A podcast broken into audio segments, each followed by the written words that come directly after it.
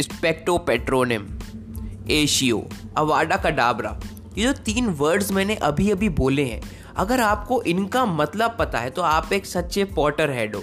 आप एक die hard Harry Potter fan हो। आपने अगर नहीं देखी है ना हैरी पॉटर या उसकी बुक नहीं पढ़ी है तो जाके पढ़ो, क्योंकि उसकी 500 मिलियन से ज़्यादा कॉपीज बिक चुकी हैं। मूवीज़ भी बहुत ज़्यादा फ़ेमस है। और जो इन सब के पीछे एक वुमेन है, जिन्होंने सब लिखा है, उनका नाम है जे के रावलिंग जे के रावलिंग सबसे सक्सेसफुल ऑथर हैं, तब बेस्ट सेलिंग ऑथर है, पर पता नहीं फिर भी ऐसा क्यों है कि वो ये कहती हैं कि जो सबसे बड़ा फेलियर है, जिसको मैं जानती हूँ, वो हूँ मैं खुद। हो सकता है उनकी स्टोरी इतनी सिंपल भी नहीं है जितनी हमें लग रही है।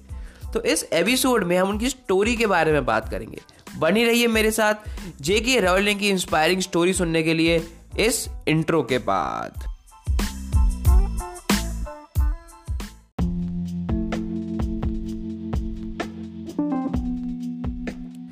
हेलो बहुत बहुत शुक्रिया इस एपिसोड को सुनने के लिए। मेरा नाम है उत्कर्ष मल्होत्रा और ये पॉडकास्ट उत्कर्ष इंस्पायर में मैं आपके लिए बहुत सारी इंस्पायरिंग स्टोरीज इंस्पायरिंग बुक्स और इंस्पायरिंग पर्सनैलिटीज से रिलेटेड बात करता हूँ। ताकि आप अपने गोल्स के लिए, अपनी लाइफ के लिए हमेशा इंस्पायर रहें। I hope you like this episode I hope आपको कुछ सुपर डुपर डुपर वैल्यू मिले। Thank you again for tuning in on this episode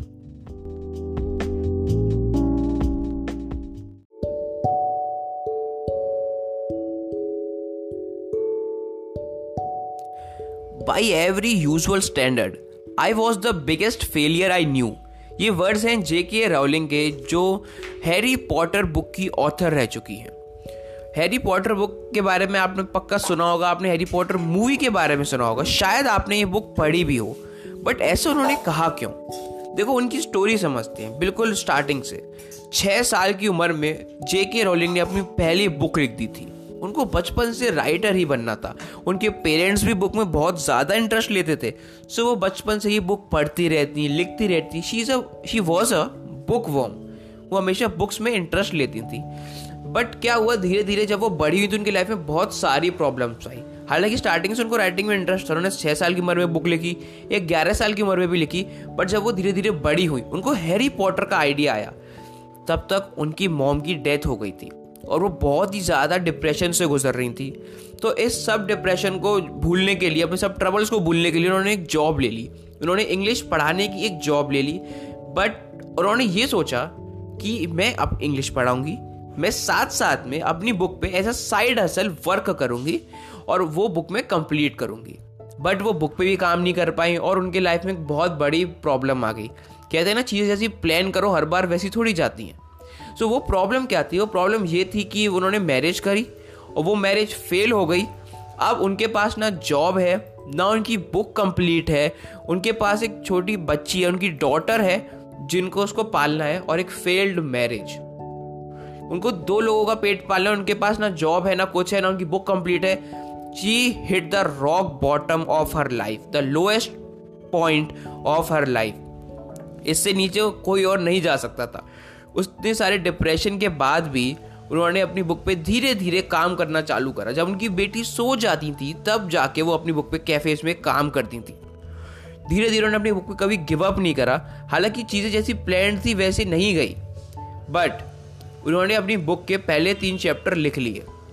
और और ये बुक है Harry Potter and the philosopher stone अगर आपने मूवी देखी है सो so, मुझे ज़रूर बताना वेर आई डोंट थिंक आप पॉडकास्ट पे बता पाओगे।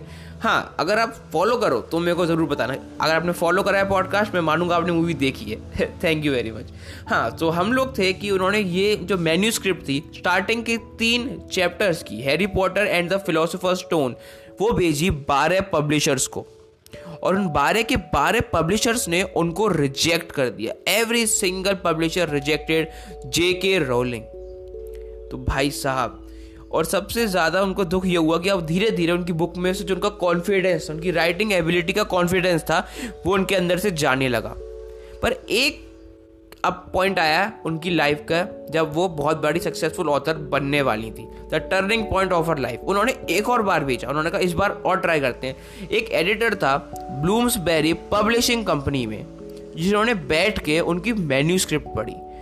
और फनी बात ये हुई कि वो मेन्यू स्क्रिप्ट एक आठ साल की बच्ची ने भी पढ़ी। और स्टार्टिंग के तीन चैप्टर पढ़ते वो इतनी पैशनेट हो गई उस बुक को पढ़ने के लिए कि उसको पूरी बुक अभी ही पढ़नी थी।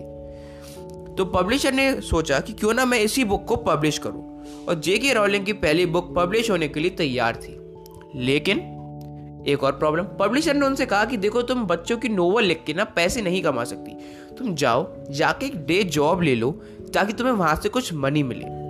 उन्होंने कहा, ठीक है। लेकिन जब पहली बुक पब्लिश हुई, जब Harry Potter and the sorcerer stone sorry the sorcerer stone is not the philosopher stone I think मैं थोड़ा कंफ्यूज हो गया।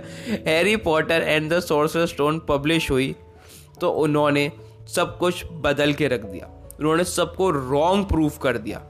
J K Rowling went from being a single jobless mother to one of the best selling authors of all times but ये overnight नहीं हुआ. She faced rejection she consistently work on her craft जब उनको कोई notice नहीं कर रहा था. एंड इतनी सारे ऑर्ड्स के अगेंस्ट जाके, इतने सारे रिजेक्शंस के अगेंस्ट जाके she made this thing possible ये थी स्टोरी जे के रावलिंग की. आई होप आपको अच्छी लगी हो. यही कहती हैं लास्ट में उनके कुछ वर्ड्स हैं कि if you have a dream और a passion and you keep getting rejected और running into failure Don't let that stop you. Even if you are going through a tough time in your life, but working on something you really believe in, don't give up. If you do, you will never know what could have been. Who knows, you might end up breaking all the records. Thank you very much for listening to this episode till now.